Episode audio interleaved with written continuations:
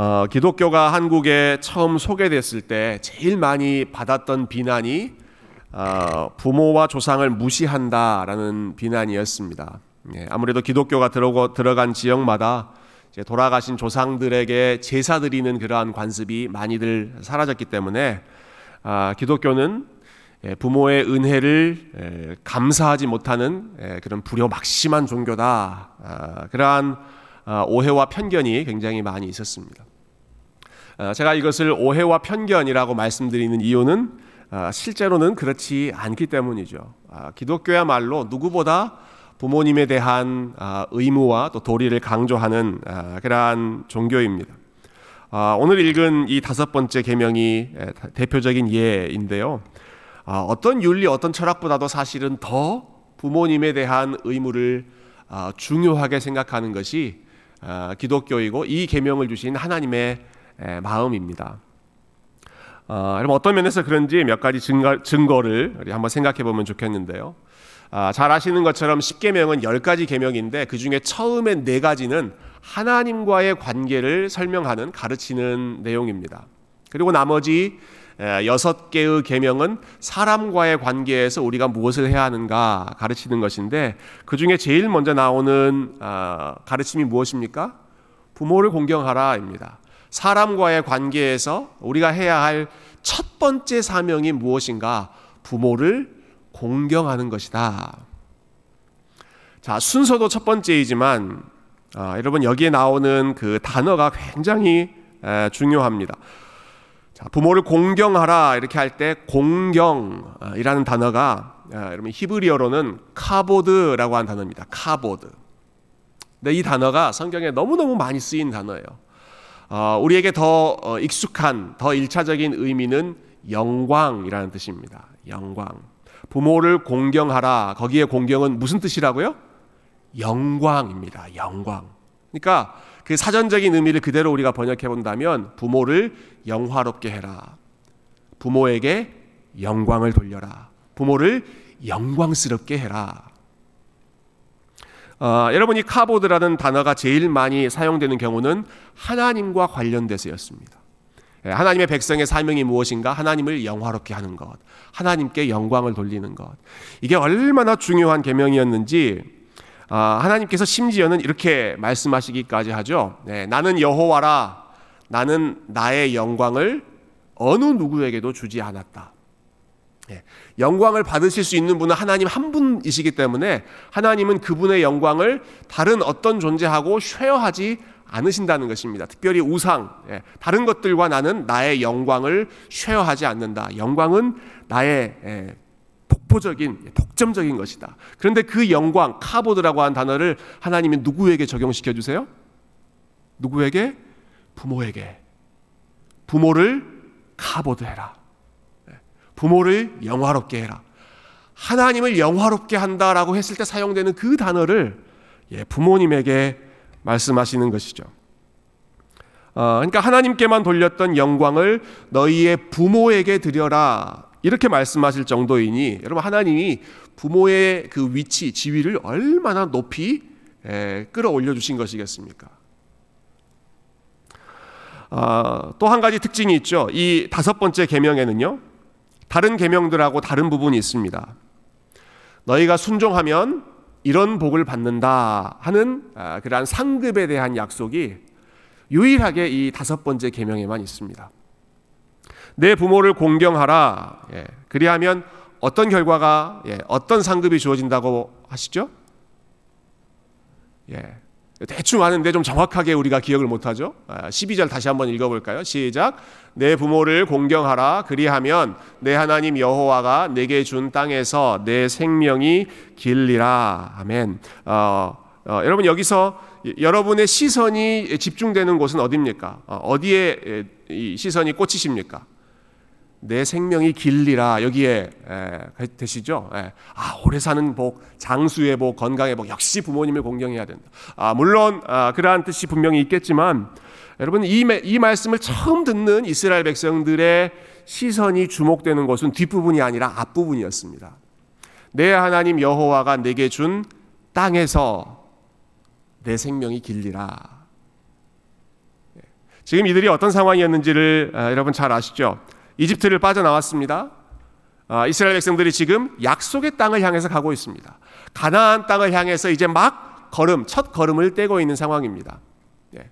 그들에게 있어서 가장 큰 소망, 꿈에도 소원은 뭐 우리 통일이다 그렇게 이야기했는데 꿈에도 소원은 아, 무엇이겠습니까? 가나안 땅에 들어가는 것입니다.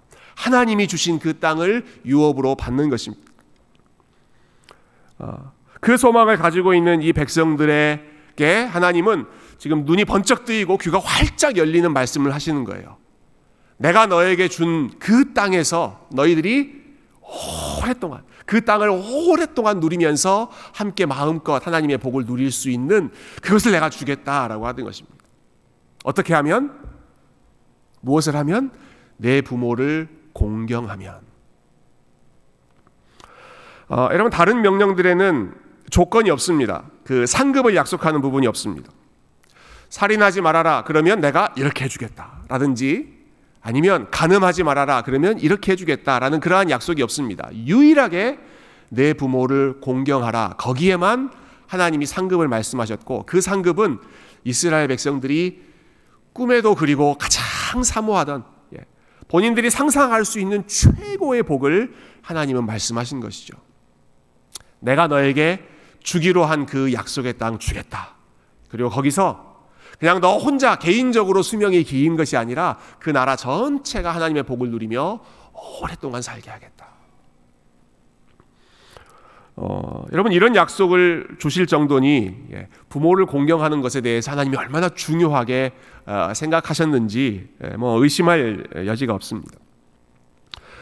어, 왜 하나님은 우리가 아, 맺는 여러 가지 관계들이 있는데 그 중에서 유독 이 부모와의 관계를 이렇게 중요하게 강조하셨을까? 예, 그 이유는 어, 부모님과의 관계가 예, 모든 사람에게 가장 기본이 되는 관계이기 때문에 그렇습니다. 예, 1차적인 이유입니다. 부모와의 관계가 모두에게 예외 없이 기본이 되는 관계입니다. 사람마다 상황이 달라서 어떤 사람은 형제와의 관계가 없을 수 있습니다. 예, 그냥 혼자 뭐 독자로 혹은 무남 동료로 큰 사람들은 어, 형제와의 관계가 없죠. 어, 떤 사람은 부부와의 부부와의 관계가 없는 분도 계실 것입니다. 싱글로 사시는 분들이나 여러 가지 상황 속에서 혼자 계시는 분들 같은 경우는 어, 부부와의 관계, 의무 이러한 것들이 본인들에게 피부로 와닿지 않을 것입니다. 그러나 부모와의 관계는 어떻습니까? 네. 여기 중 어느 누구도 부모와의 관계가 없는 분은 한 분도 안 계십니다. 모두가 다 부모님들로부터 어, 우리가 은혜를 받고 태어났기 때문에 그렇죠. 어, 사람이 태어났을 때 가장 먼저 맺게 되는 관계가 부모님과의 관계이고 그리고 그 부모님의 영향 아래에서 우리는 많은 것들을 배우기 때문에 하나님이 제일 먼저 강조하신 것 부모와의 관계를 잘 맺어야 한다. 공경해야 한다 하는 것이죠. 어, 또한 가지 하나님이 이 명령을 제일 먼저 말씀하시는 아, 신학적인 이유 또 실질적인 이유가 있다고 생각하는데요. 예, 그것은 인간이 제일 먼저 죄를 범했을 때 바로 이 부분을 위반했기 때문에 그렇습니다. 예, 제일 먼저 범했던 인간의 죄, 아, 즉 인간에게 제일 약한 부분이 바로 이 부분이기 때문에 부모를 공경하고 부모의 권위를 인정하는 것 강조하신 것이죠. 여러분 잘 아시는 것처럼 예, 첫 번째 사람이었던 아담이 하나님의 권위에 도전하고 하나님의 명령에 불순종했던 것이 모든 죄의 시작이었습니다. 어, 그것을 불순종, 그것을 반역, 아, 그리고 그 마음의 뿌리, 그 원인을 교만이라고 우리가 아, 부를 수 있을 것입니다. 네, 여러분 아담에게 있어서 부모는 예, 누구였을까요? 예, 아담의 부모는 누구였습니까? 아담은 부모가 없는 유일한 존재이죠. 예. 아담 이후에는 모든 사람들이 다 부모가 있지만 아담은 유일하게 하나님이 직접 창조하셨기 때문에 유일하게 부모가 없는 아, 역사상 유일한 인간이 아담이었습니다. 그 말은 아담에게 부모는 하나님이셨다라는 뜻입니다. 아담이 공경해야 했던 부모는 하나님이셨습니다. 그런데 아담이 어떻게 하죠? 최초의 부모이셨던 하나님의 권위를 인정하지 않고 하나님을 공경하지 않고 예, 하나님의 말씀을 거역함으로 죄가 시작됐습니다. 어, 권위를 인정하지 않는 것이 모든 죄의 출발점이었다라고 하는 부분이고 그리고 이것은 어느 누구에게도 예외가 되지 않고 아담의 DNA가 저와 여러분 모두에게 모든 인간에게 기본적으로 내장되어 있기 때문에 제일 순종하기 어려운 명령이 바로 부모의 권위를 인정하고 순종하는 것. 어, 여러분 모든 사람은 누가 나에게 이렇게 하라라고 시키면 싫어합니다. 어, 여러분 그러지 않으세요? 아, 내가 알아서 잘할 수 있는데 예, 왜 나한테 이래라 저래라 하는가? 예, 누가 나에게 이렇게 하십시오. 내가 하고 싶은 게 있는데 거기에 브레이크를 건다든지 예, 다른 방향으로 나에게 예, 뭔가를 지시한다면 어, 그럼 모두 다 거기에 대해서 반발하고 싶고 반항하고 싶은 마음이 있습니다. 어, 여러분 자녀들에게 너 이거 해, 너 이거 해야 된다라고 지시하면 아이들이 어떻게 반응하나요? 아 부모님 알려주셔서 감사합니다. 이 은혜는 제가 잊지 않겠습니다. 이렇게 합니까? 예. 못 들은 척 하거나 아, 왜 해야 되는데 왜 해야 되는데요? 어, 묻고 따지거나 아니면 안 하겠다고 버티거나 고집을 부리는 경우가 대부분이죠. 그것이 우리 마음의 기본적인 세팅이기 때문에 그렇습니다. 예, 심지어 부모가 이야기한다고 하더라도 듣고 싶지 않은 마음, 예, 순종하고 싶지 않은 것이 우리 마음속에 있는 기본적인 디폴트 세팅입니다.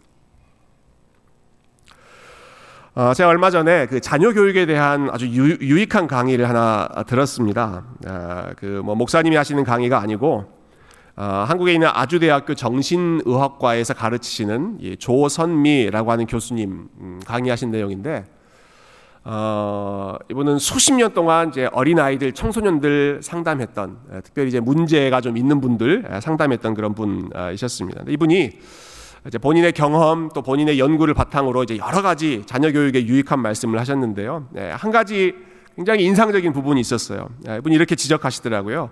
요즘 부모님들을 보면 아이들에게 너무 설명을 많이 해주려고 합니다. 이런 얘기 하시더라고요. 아이들에게 설명을 너무 많이 해주려고 한다는 거예요. 아, 이게 왜 문제가 되는가? 좀 더 한번 들어보세요. 자, 예전에는 권위적인, 너무너무 권위적인 사회였죠. 그래서 어, 설명도 안 해주고 그냥 무조건 어, 시키는, 지시하는, 명령하는 분위기가 강했습니다. 뭐 부모와 자녀 간의 그런 대화도 별로 없고. 어, 거기에 대한 이제 반작용으로 요즘에는 대화를 강조합니다. 그리고 부모와 자녀가 친구처럼 대화하는 것을 강조하고 또 요즘에 많이 유행하는 표현이 아이들의 마음을 잘 읽어줘야 된다. 뭐 감정을 잘 읽어줘야 한다. 그러한 이야기 많이 나오죠. 여러분 물론 부모님들이 아이들의 인격을 존중하고 아이들의 마음을 이해하고 공감하는 노력을 해야 되는 것 너무너무 중요한 일입니다. 그래서 오늘 보면 에베소서 6장에 보면 사도 바울도 아버, 아버지들 부모들에게 이렇게 경고하죠. 너희의 자녀를 노엽게 하지 말아라. 함부로 무시해서 어, 인격을 또 마음을 상하게 하지 말아라. 노엽게 하지 말아라. 마음을 잘 읽어주는 것 필요합니다. 문제는 이게 또 다른 극단으로 또 치우치고 있는 것입니다. 그래서 최근의 분위기는 예, 어, 그 교수님의 지적이에요. 부모님들이 아이들에게 모든 것을 다 다 자세하게 설명해 주어야 한다고 생각하고 다 이해시키려고 하고 어떤 행동을 억지로 시키면 아이들이 상처받을 수 있으니까 그렇게 안 하려고 하고 그리고 모든 일을 다 설득을 하려고 한다. 근데 이것이 문제가 되는 경우가 참 많이 있다 지적하시더라고요. 여러분 애들이 질문을 많이 하죠. 예. 왜 양치질을 해야 돼요? 예. 아침에 일어나서는 왜 학교에 가야 돼요? 어, 뭐 하지 말라고 하면 왜 이거 하면 안 돼요? 예. 그, 런 질문 안 받으세요, 여러분? 예, 이런 질문이 많이 나옵니다. 아, 그럴 때, 자, 처음 몇 번은, 처음 한두 번은 그 이유를 설명해야 되지만, 예, 어느 정도 설명한 후에는 더 이상 설명할 필요가 없이 지시하고, 어, 그 명령에 순종하도록 가르쳐야 한다. 이게 이 교수님의 그 포인트였습니다. 왜 아이들이 질문을 하는가? 왜 질문이 많은가? 물론 처음에는 몰라서 질문을 하지만 몰라서 하는 질문이 아니라 하기 싫어서 질문을 하는 것인데 거기에 대해서 계속해서 설명해주고 설득하는 것은 어, 월크하지 않는다라는 것입니다. 어, 이분이 이렇게 말씀하시더라고요. 우리 아이들에게 청소년들에게 우리가 꼭 가르쳐야 되는 게 있는데 인생에는 하기 싫어도 해야 되는 게 있다. 요거 어렸을 때부터 가르쳐야 된다라고 하시더라고요. 하기 싫어도 해야 되는 게 있다 하는 거예요. 네. 자, 아이들이 다 이해되고 다 수긍이 되고 다 설득이 돼서 하는 게 아니라 하기 싫어도 어, 부모의 지혜와 부모의 권위를 존중해서 순종하는 것, 해야 하는 것이 있다는 사실을 어렸을 때부터 배워야 예, 그래야 많은 관계가 원만해진다라고 하는 거죠. 어, 교수님이 마지막에 이런 말씀을 하시더라고요. 자녀들을 자꾸 설득시켜서 뭔가 하려고 하는 시도가 이제 안 좋은 이유는 그럴 경우에 설득하는 사람은 소위 말해서 을 예, 밑에 위치가 되고 설득을 받는 위치가 아, 소위 말해서 갑 예, 위에 있는 사람이 되기 때문입니다. 예. 자, 내가 열심히 설득해요. 설득하면 설득을 하는 사람은 예, 밑에 있는 예, 을의 위치가 되고 그 설득을 듣는 사람은 어, 위 갑에 있는 위치가 되는데 그럴 경우에 그것을 듣는 사람이 예, 아, 마치 본인이 권위가 있다고 착각할 수 있다라는 거죠. 어, 오케이 한번 설명해 보세요. 한번 아, 설득시켜 보세요. 아, 제가 납득이 되면 음, 한번 들어드리겠습니다. 예, 좀 극단적으로 표현했지만 설득을 하는 사람의 위치와 설득을 받는 사람의 위치가 이렇게 예, 차이가 있는데 그렇게 계속 설명과 설득을 강요 어, 그렇게 시도할 경우에 부모의 권위는 낮아지고 마치 자녀들은 본인이 더 권위 있는 위치에 있는 것처럼 착각하기 쉽습니다. 그래서 어느 정도 설명과 설득은 하되 예, 그러나 그 이후에 있는 여러 가지 문제에 대해서는 부모의 권위로 가르치고 순종하는 것을 훈련시켜야 한다는 거죠. 제가 이 말씀을 드리면서도 살짝 조심스러운 부분은 있습니다. 이제 이 말을 듣고 여러 부모님들이 옳았구나. 이제는 내가 하고 싶은 거 무조건 시키겠다. 그렇게 좀 개인적으로 악용하실까봐 아, 그러한 아, 좀 우려가 되는 부분은 있습니다만은 네, 그러나 아, 아주 중요한 부분을 저는 지적하셨다고 생각합니다. 부모의 권위가 혹은 교사의 권위가 흔들리도록 그 질서가 무너지는 일은 허용해서는 안 된다라는 거죠. 어, 여러분 하나님께서 하나님과 우리 사이의 관계에서 제일 중요하게 생각하시는 것 아니 우리가 하나님과의 관계에서 제일 먼저 해야 되는 어, 그러한 태도는 순종입니다. 순종. 예, 하나님께 순종하는 것. 피조물로서 창조주이신 하나님, 왕이신 하나님께 순종하는 것이 최고의 예, 인간의 의무입니다. 근데 순종이 무엇인지 그 의미를 말씀드린 적이 있죠. 여러분 순종은 다 이해가 되기 때문에 동의가 되기 때문에 하는 것이 아닙니다. 다 이해가 되고 다 납득이 되기 때문에 하는 것은 순종 순종이라고 하는 단어와 어울리지 않습니다. 그것은 내가 내가 좋아서 하는 것입니다. 아, 내가 이해되기 때문에 하는 것입니다. 순종은 아, 이해가 안 되는데도 그냥 하는 것이죠. 아, 다 납득이 안 되는데도 그냥 하는 것입니다. 왜냐하면 그것을 말씀하신 그분을 내가 신뢰하기 때문에 그분의 권위를 내가 존중하기 때문에 내가 다 동의하지 못한다 하더라도 어, 그분의 권위를 인정하는 마음으로 따라가는 것이 순종인데 이걸 제일 먼저 훈련해야 되는 그러한 관계가 부모와의 관계여서 물론 부모님의 생각이 옳고 부모님이 훌륭하실 때 따라가는 것은 뭐 당연한 그런 일이겠지만 아, 다른 이유가 아니라 하나님이 이분을 나에게 부모로 두셨다라고 하는 그 사실 그 자체 때문에 예. 부모가 갖는 권위 그 자체 때문에 공경하는 것이 내 부모를 공경하라. 그래 함으로써 부모의 권위를 인정하라라고 하신 아, 하나님의 의도였습니다.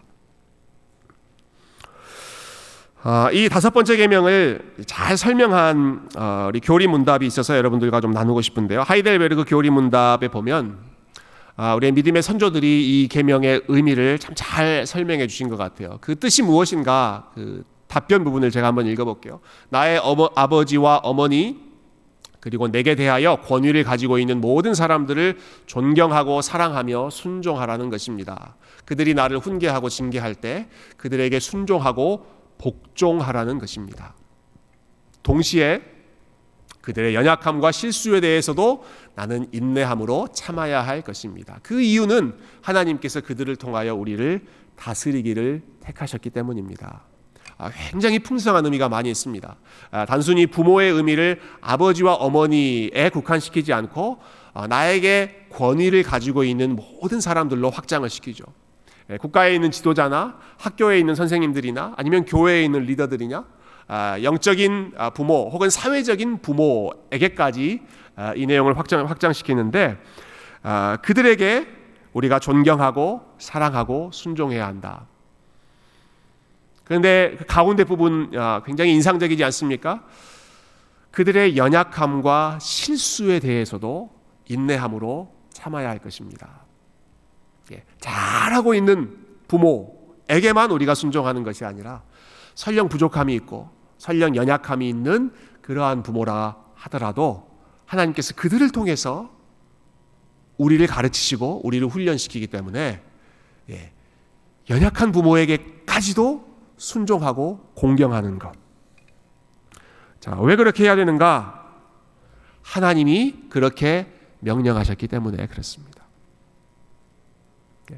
예. 왜 우리가 왜, 왜 우리가 부모에게 순종해야 되는가? 부모님이 우리를 낳아 주셨기 때문에, 아, 부모님이 우리를 사랑해 주셨기 때문에, 부모님이 우리를 위해서 많은 것을 희생해 주셨기 때문에 아, 순종하는 것, 공경해야 되는 것. 예.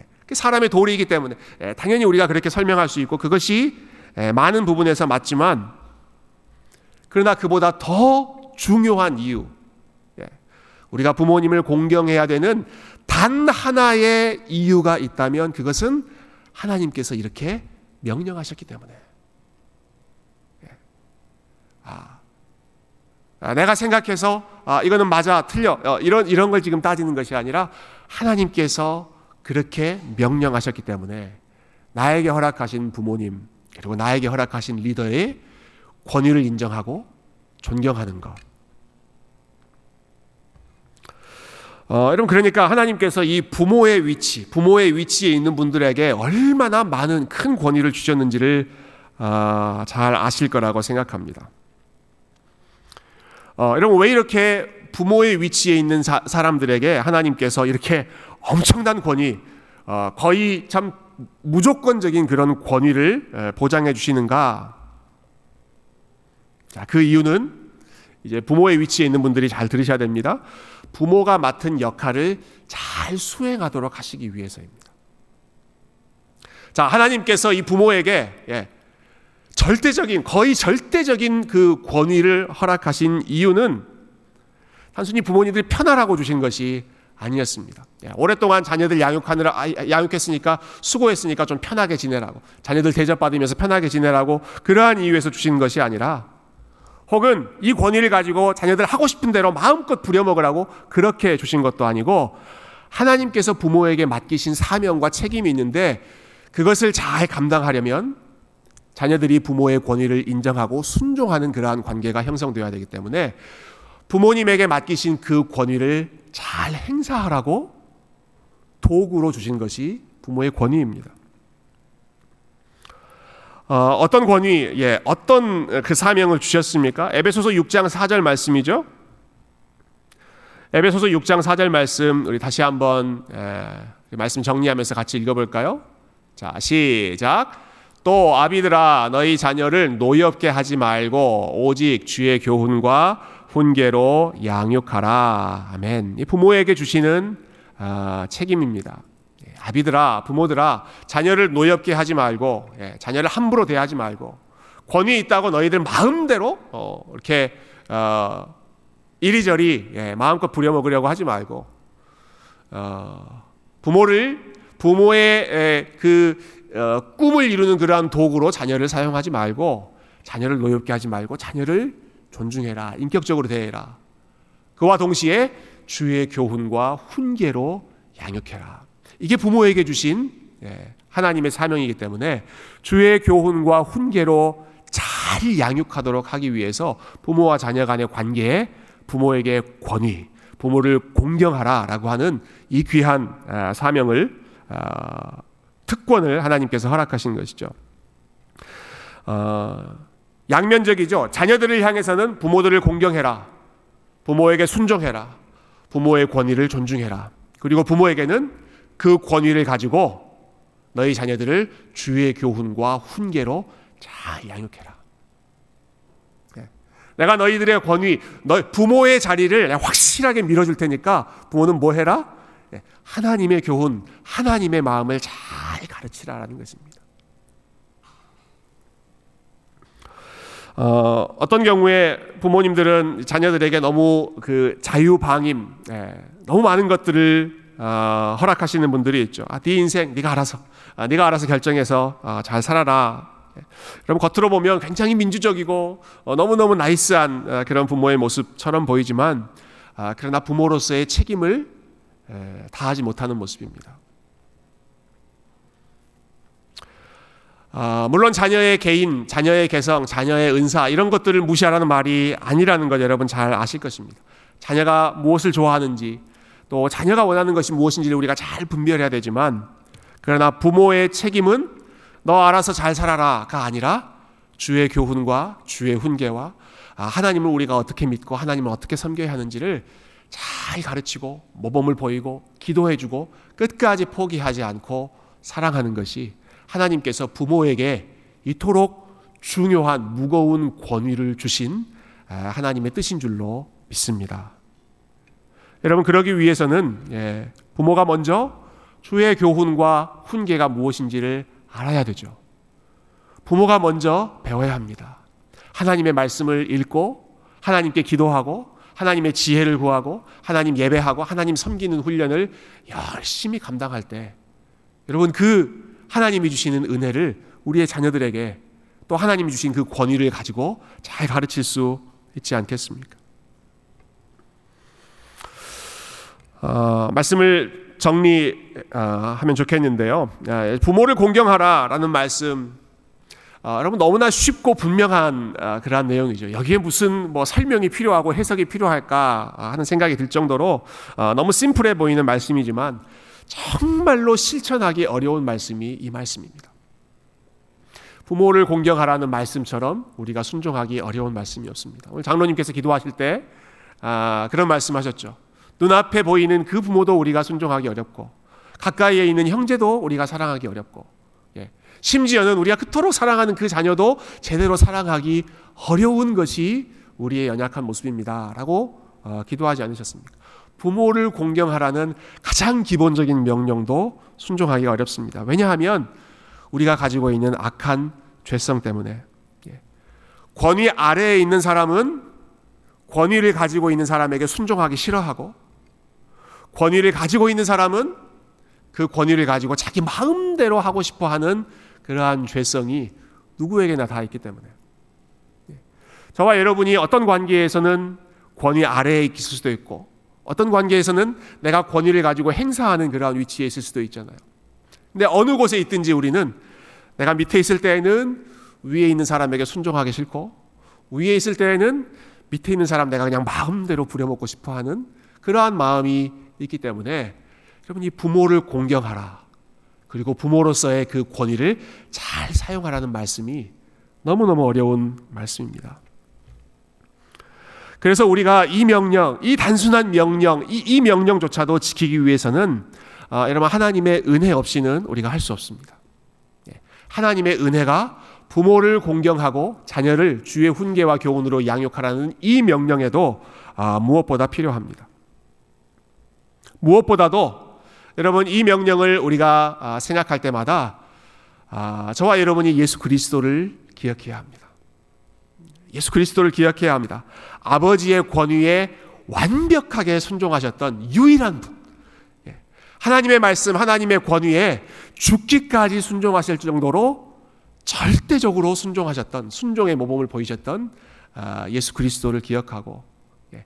아버지의 이름을 높이는 것, 아버지를 영화롭게 하는 것이 유일한 기쁨이셨던 그 예수님의 마음을 우리가 배우고 그 예수님의 은혜를 우리가 힘입고 예수님을 믿고 예수님의 겸손을 우리의 마음 가운데 끊임없이 상기시킬 때에만 예, 진정한 아들이신 예수 그리스도를 통해서만 부모를 공경하는 것을 우리가 올바로 순종할 수 있고 여러분 진정한 부모이셨던 정말 완벽한 부모이셨던 그 하나님의 마음을 우리가 배우고 어, 그 하나님의 은혜로 우리의 마음을 채울 때에만 우리의 자녀들을 주의 교훈과 훈계로 올바로 양육할 수 있을 것입니다. 사랑하는 성도 여러분, 우리가 이 말씀 기억하면서 아, 우리 예수님을 기억하는 가운데 예, 진정한 아들이셨던 예수님, 진정한 아버지셨던 우리 하나님 아버지, 아, 그분들이 보여주셨던 그 믿음과 사랑과